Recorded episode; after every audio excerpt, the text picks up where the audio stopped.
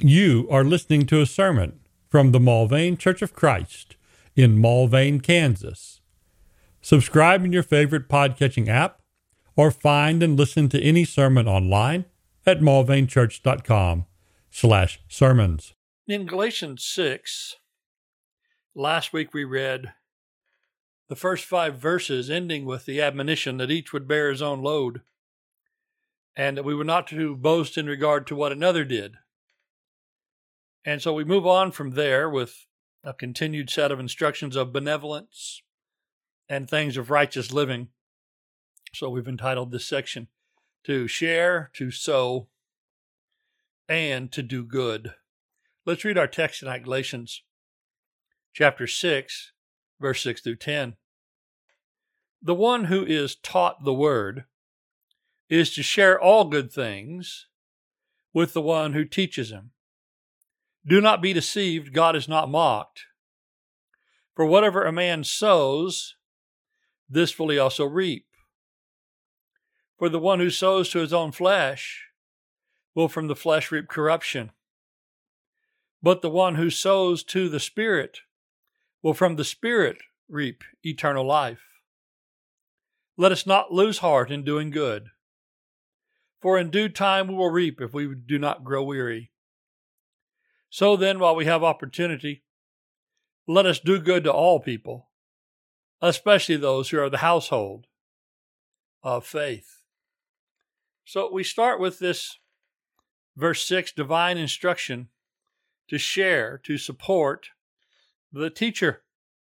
This is only right for the teacher is striving, doing the work of God, uh, striving for the good of all, able to instruct them in the ways of God, able to encourage and support them. And it's a worthwhile work.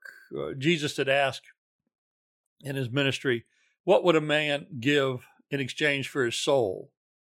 And so, if you're able by the teaching uh, to save your soul in the teaching of Jesus Christ, uh, the person who helps you in that, the, the modern word facilitates that, uh, that's a good work that should be worthy of support.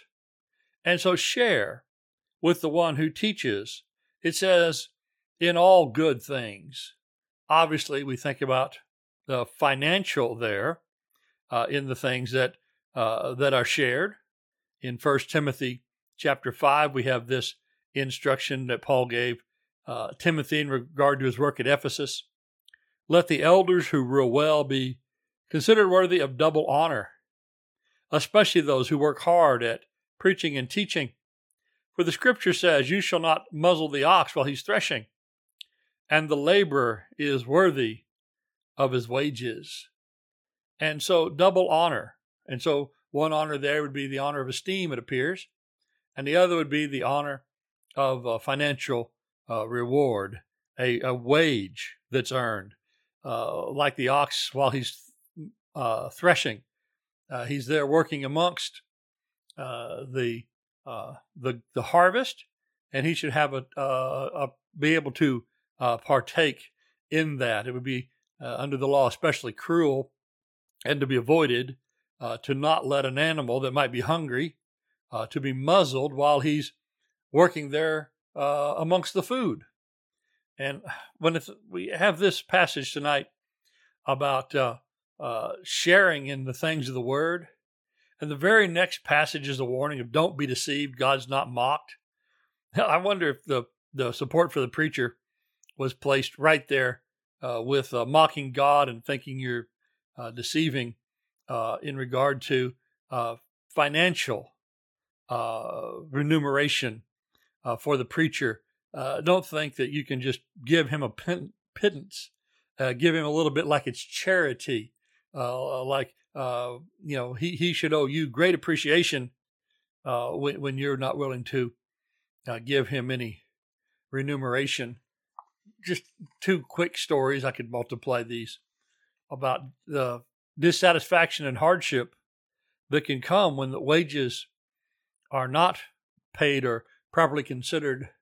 Once upon a time, I tried out for a work in another state, several states away from here, and you wouldn't know where it was although you know the name of the town if I mentioned it, because it's town, you know, in the United States we've heard of. But this, this, uh, they had a, a nice uh, building, uh, but they had really an inadequate parsonage. The parsonage was barely over a thousand square feet. Uh, parsonage was was uh, it was a very modest structure when it was built, probably in the late 40s, and it hadn't been upgraded much from modesty since.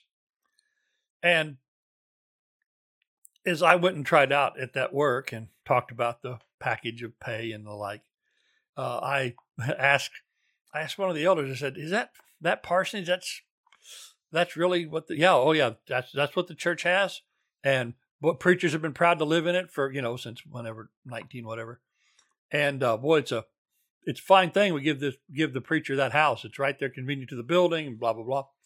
Buy some good schools and the like. It's like yeah, this is this is not good. Well, later in the day, the same elder was taking me around, and, and he was showing me uh, some places where his uh, company, and he owned a company that his sons worked for, multi generational, successful, medium sized family business. They did landscaping, and uh, uh the area was kind of hilly and they they he showed some great re- beautiful retaining walls, I mean, massive things, look like earthen dams, but retaining walls for for various properties that he had built, and and uh, then he took me out to his place, and it was a multi-acre property, and on that place was his very large house, and uh, of course it was beautifully landscaped and retaining walls, almost more than you needed, but just kind of almost to show off the product. But on the same property were several very new and very large houses. And he talked with pride about his son and his son-in-law, uh, who had those recently built those those uh, uh, properties, and he mentioned how his grandchildren were enjoying those large houses. And at that time, which is one of the reasons I probably didn't get this job, I said to him, I said, "Now, how does that compare to the parsonage again?" Okay. So, boy, he's happy his his children and grandchildren are, you know, luxury accommodations and probably well earned, and the business was quite successful. But for the preacher, uh, the preachers are proud to live in that little, well, dinky and inadequate place down by the building. And and then in another place, in another state, this was not me. Uh, preacher left the work. Uh, he had been at work for 10 years and uh, work was a lot of middle and upper income people in it, upper middle class and above. And he had not received a raise in 10 years. And he had uh, started uh, mowing lawns and he ended up building a commercial lawn mowing business uh, that he worked over the summer. So he had about uh, 30 weeks of that a year he he'd uh, in a couple of years I was making more from that than he was uh, from his preaching work. And he asked the elders. He said, "Look, I'd like a raise, and I'd like to, you know, do the preaching work rather than than the lawn work." And they wouldn't they wouldn't work with him.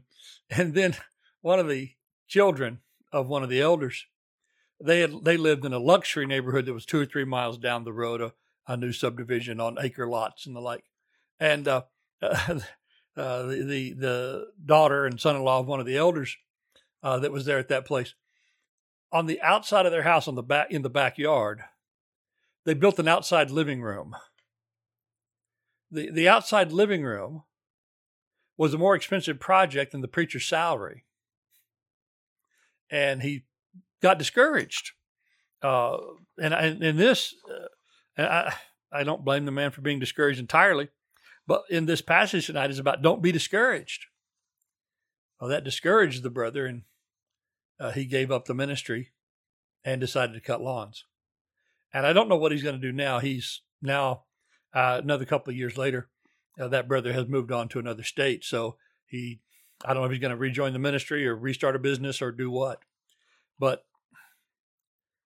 that kind of thing, if not, when there's ability, not fulfilling this passage, uh, making sure your family is taken care of well and your family prospers well.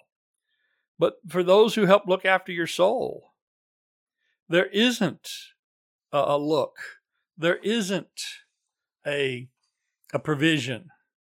That's simply contrary to the teaching of this verse. We have the longer version of this in 1 Corinthians 9. We'll read it without much comment. Paul says, Do we not have the right to eat and drink? You notice it's a right. Do we not have the right to take along a believing wife, even as the rest of the apostles and the brothers of the Lord and Cephas? Or do only Barnabas and I ha- do not have the right to refrain from working? Who at any time serves as a soldier at his own expense? Who plants a vineyard and does not eat the fruit of it? Or who tends a flock and does not use the milk of the flock? Am I speaking, am I not speaking these things according to human judgment, am I? Or does the law also not say these things? For it's written in the law of Moses, You shall not muzzle the ox while he's threshing. God is not concerned about oxen, is he? Or is he speaking altogether for our sake? Yes, for our sake it was written, because the plowman ought to plow in hope, and the thresher ought to thresh in hope of sharing the crops. If we sow spiritual things in you, is it too much that we reap material things from you? If others share in this right over you, do we not more? Nevertheless, we don't use this right, but we endure all things so that we may cause no hindrance to the gospel of Christ. Do you not know that those who perform sacred services eat of the food of the temple, and those who attend regularly at the altar have a share of the altar? So also the Lord has directed those who proclaim the gospel to get their living from the gospel. And so the true servant, like Paul, will endure as to not hinder the cause of Christ. But because of that uh, mindset, which many faithful have shown in the ministry, uh, brethren have at times in some places taken advantage of those. And God knows and God is not mocked. So, verse 7 do not be deceived. Now, we're not just talking about preacher salary and preacher remuneration. We're moving on to a general principle, but in context, it would apply there first. But we move on. Do not be deceived, God is not mocked. For whatever a man sows, this will he reap. A man sows and a man reaps. And you reap what you sow. If you plant corn, you'll get corn. If you plant soybeans, you'll get soybeans. Uh, if you plant Milo, you'll get Milo. If you plant an apple tree, you'll get an apple tree. If you plant sin, if you plant miserliness, if you plant and cultivate ungenerosity of spirit, if you pursue hypocrisy, if you practice sin, this is what you'll do. God is not mocked. Don't be deceived. There's about seven times in the New Testament it says, don't be deceived. If you ever need to uh, teach a lesson, if you ever need to run a Bible class, like, well, what can I, what can I teach? What's my topic? Just uh, look up, do not be deceived. Make a list of those seven things and you'll have more than enough to fill your time, and you'll know these basic truths, but people forget them all the time. In Ezekiel, we have this twice Ezekiel 8 and Ezekiel 9. God said to me, Son of man, do you see what the elders of the house of Israel are committing in the dark? Each man in his room of carved images? For they say, The Lord does not see us. The Lord has forsaken the land. In the ninth chapter, verse 9. He said to me, The iniquity of the house of Israel and Judah is very, very great, and the land is filled with blood, and the city is full of perversion. For they say, The Lord has forsaken the land, and the Lord does not see. So they thought their idolatry was fine. There'd be no recompense, there'd be no trouble, there'd be no consequence, because God wasn't looking. They thought that their oppression they thought that their violence, they thought that their perversity was fine because God would not see, and so God would not judge. Well, turns out there's an entire psalm about this. And sometimes about these teaching Psalms on things like this. Again, I just think, and we're fixing to read Psalm 94. I read that about these things in the Psalms, and can you imagine singing this in the songbook? But the Psalms is the songs, right? Psalm is just an old English word for psalm, and we use it still because it sounds spiritual. But but psalm simply means song. Uh, 600 years ago, and somewhere along the way it get tied to the inspired songs. But imagine singing this song at church. Psalm 94, verse 2, it's a sermon on this topic of God knowing and God seeing. Psalm 94, 2, Rise up, O judge of the earth. Render recompense to the proud. How long shall the wicked, O Lord, how long shall the wicked exalt? They pour forth words, they speak arrogantly. All they do, they all do wickedness and vaunt themselves. They crush your people, O Lord, and afflict your heritage. They slay the widow and the stranger and murder the orphans. That's bad when you murder the orphans. I thought we're supposed to like the orphans. They've said, they've said, the Lord does not see, nor does the God of Jacob pay heed. Pay heed, you senseless among the people. And when will you understand, stupid ones? He who planted the ear, does he not hear? He who formed the eye, does he not see? He who chastens the nations, will he not rebuke? Even he who teaches man knowledge. The Lord knows the thoughts of man. They are but mere breath. Again, I just think, well, it's one, it's a great sermon. It's a great sermon. It's so down to earth and it's so much in the way that so many people live. They live today who do not know God, and they lived in Israel this way who should have known God. But can you imagine if we had this as a song in our songbook? And sometime on singing night, there there's a request from the back, and one of the young ones said, "Hey, uh, I have a request, song leader. Okay, uh, which song would you like us to lead?" Hey, I'd like to read about the one where they killed the orphans and, and uh, God called everybody stupid ones. Okay. Maybe have a six sense humor. But this lesson that God had Israel sing about how they were deceiving themselves, that God did not care and God did not see, and they mocked God. The God who made you he has eyes too. He has ears too. The one who made your brain knows how you think and what you're doing. So you will reap as you sow. This has been true from the first chapter of Genesis that each produced after its own kind. And so sin produces after its own kind. Verse 8 For the one who sows to the flesh shall from the flesh reap corruption. The flesh is corrupt. It's that's the only thing it can produce is more corruption. The corruption of the flesh produces more corruption. The one who sows to the Spirit shall from the Spirit reap eternal life. You can sow to the flesh, or you can sow to the Spirit. You know, there's only what's that uh, famous uh, poem? There's only one life. Uh, uh, soon shall be past. Only the things that are done in Christ shall last. I think that's actually an English poet from uh, about 150 years ago, but I actually first saw that engraved on the wall of a Catholic mission. And I thought it was a Catholic thing, but I think it's not. But only what's done in Christ will last. Only what's done in the Spirit can survive the end of the physical. The flesh is physical. The flesh is failing. The flesh will go away. The flesh has been corrupted sowing there reaps corruption.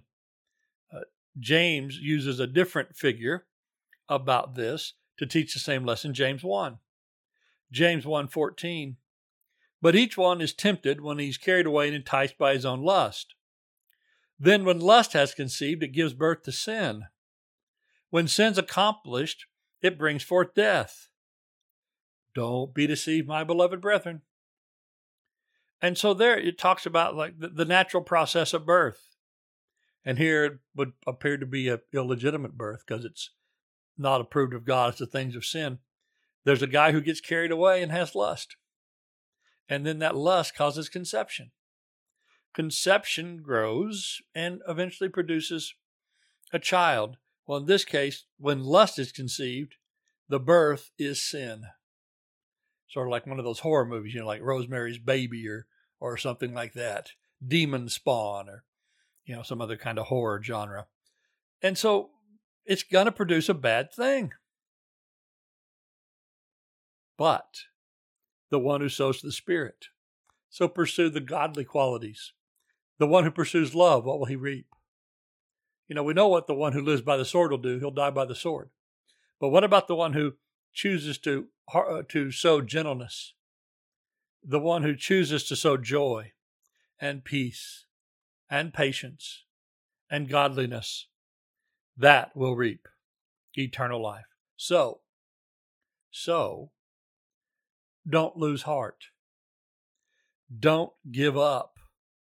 Don't lose heart in doing good.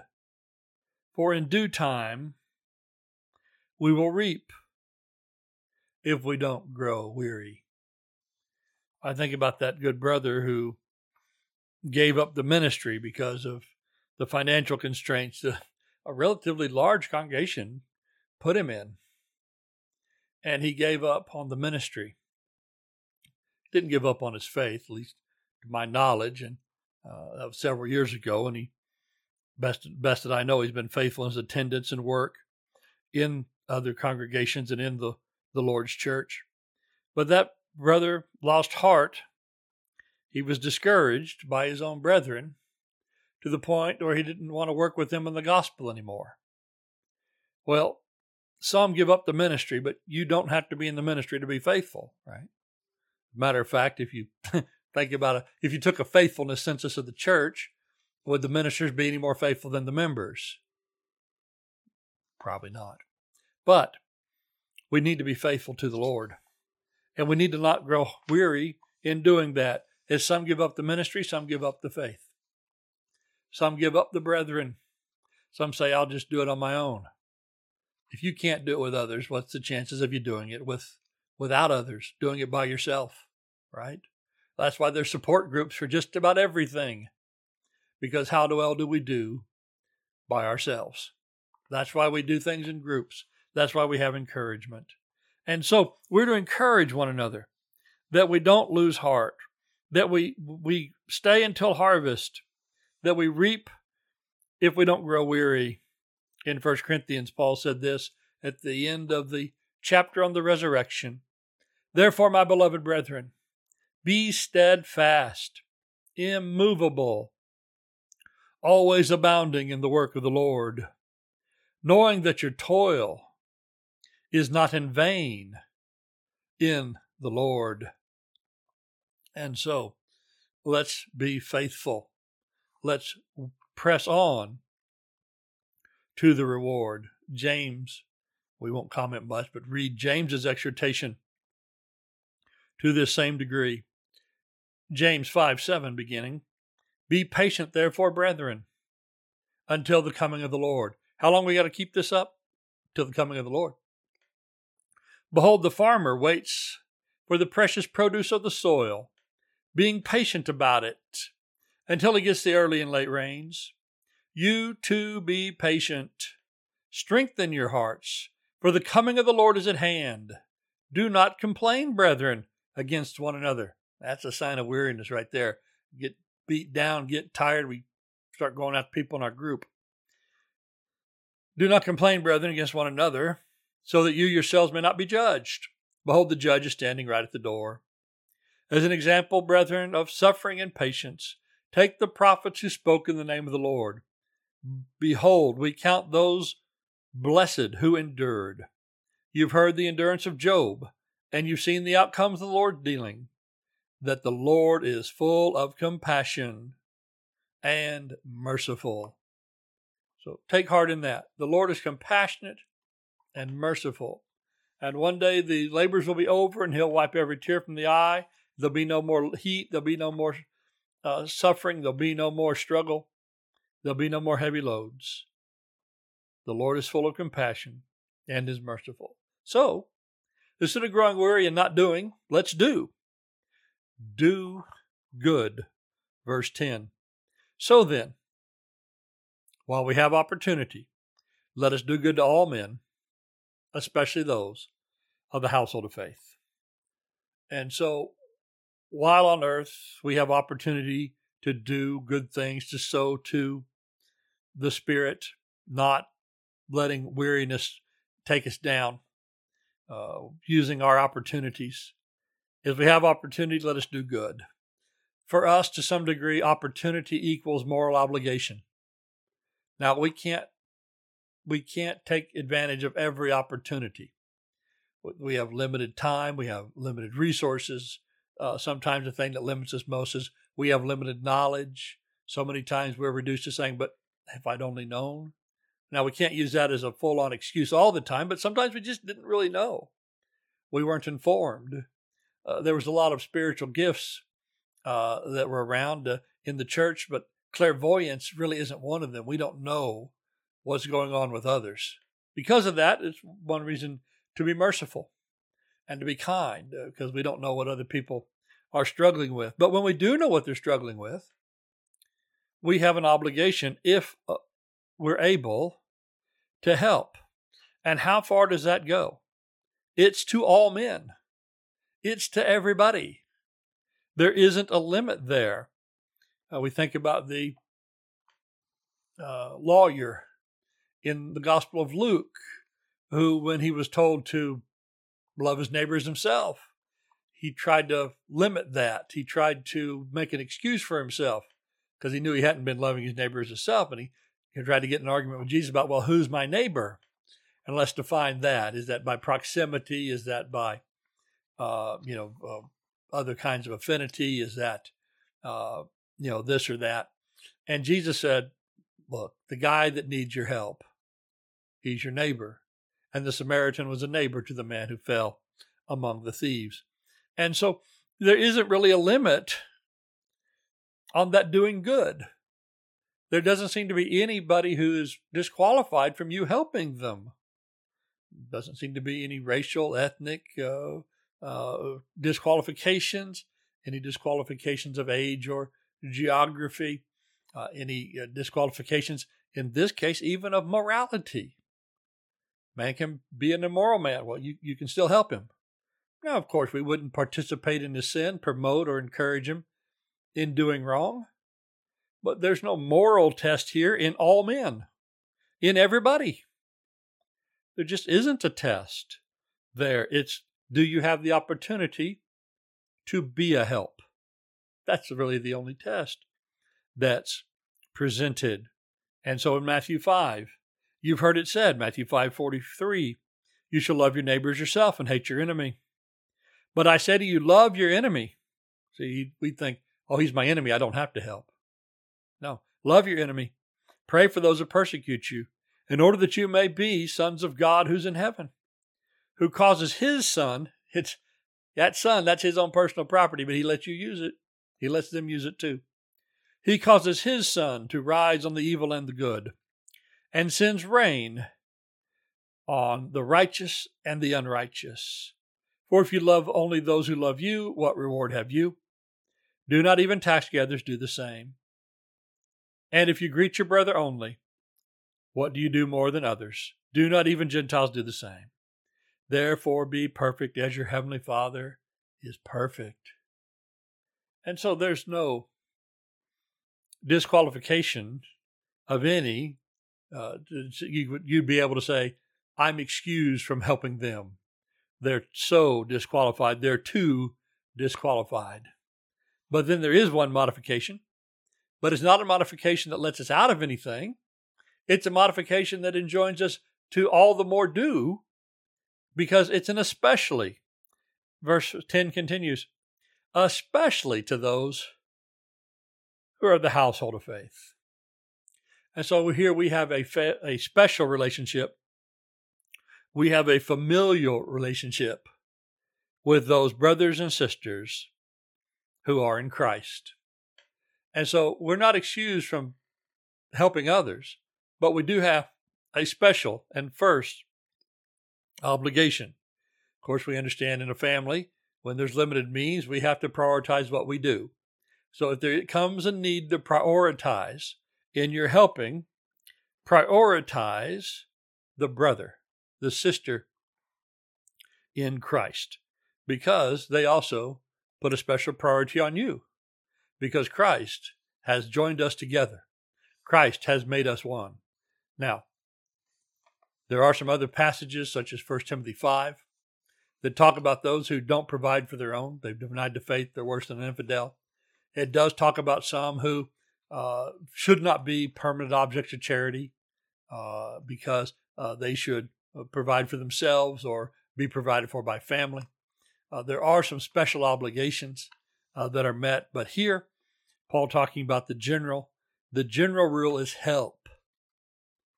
Help everybody, especially those of the household of faith. Now, that doesn't mean you're not under obligation to others, just that you have a special obligation to some. And so, share. Share with those that teach, share with those that you can help. In this, you're sowing to the spiritual, you're sowing toward good deeds, you're sowing toward uh, the things that Christ has asked you to live, and you will reap well in doing that. But don't think like those in Ezekiel's time or David's time that God doesn't see. God knows if you're really doing, and God will judge rightly. So don't try and get away with a mocking thing. Try to do what's right. Be generous, ready to share, doing good. Thank you for listening to this sermon from the Mulvane Church of Christ. Additional sermons and information available at mulvanechurch.com. Come see what a difference the Bible way makes.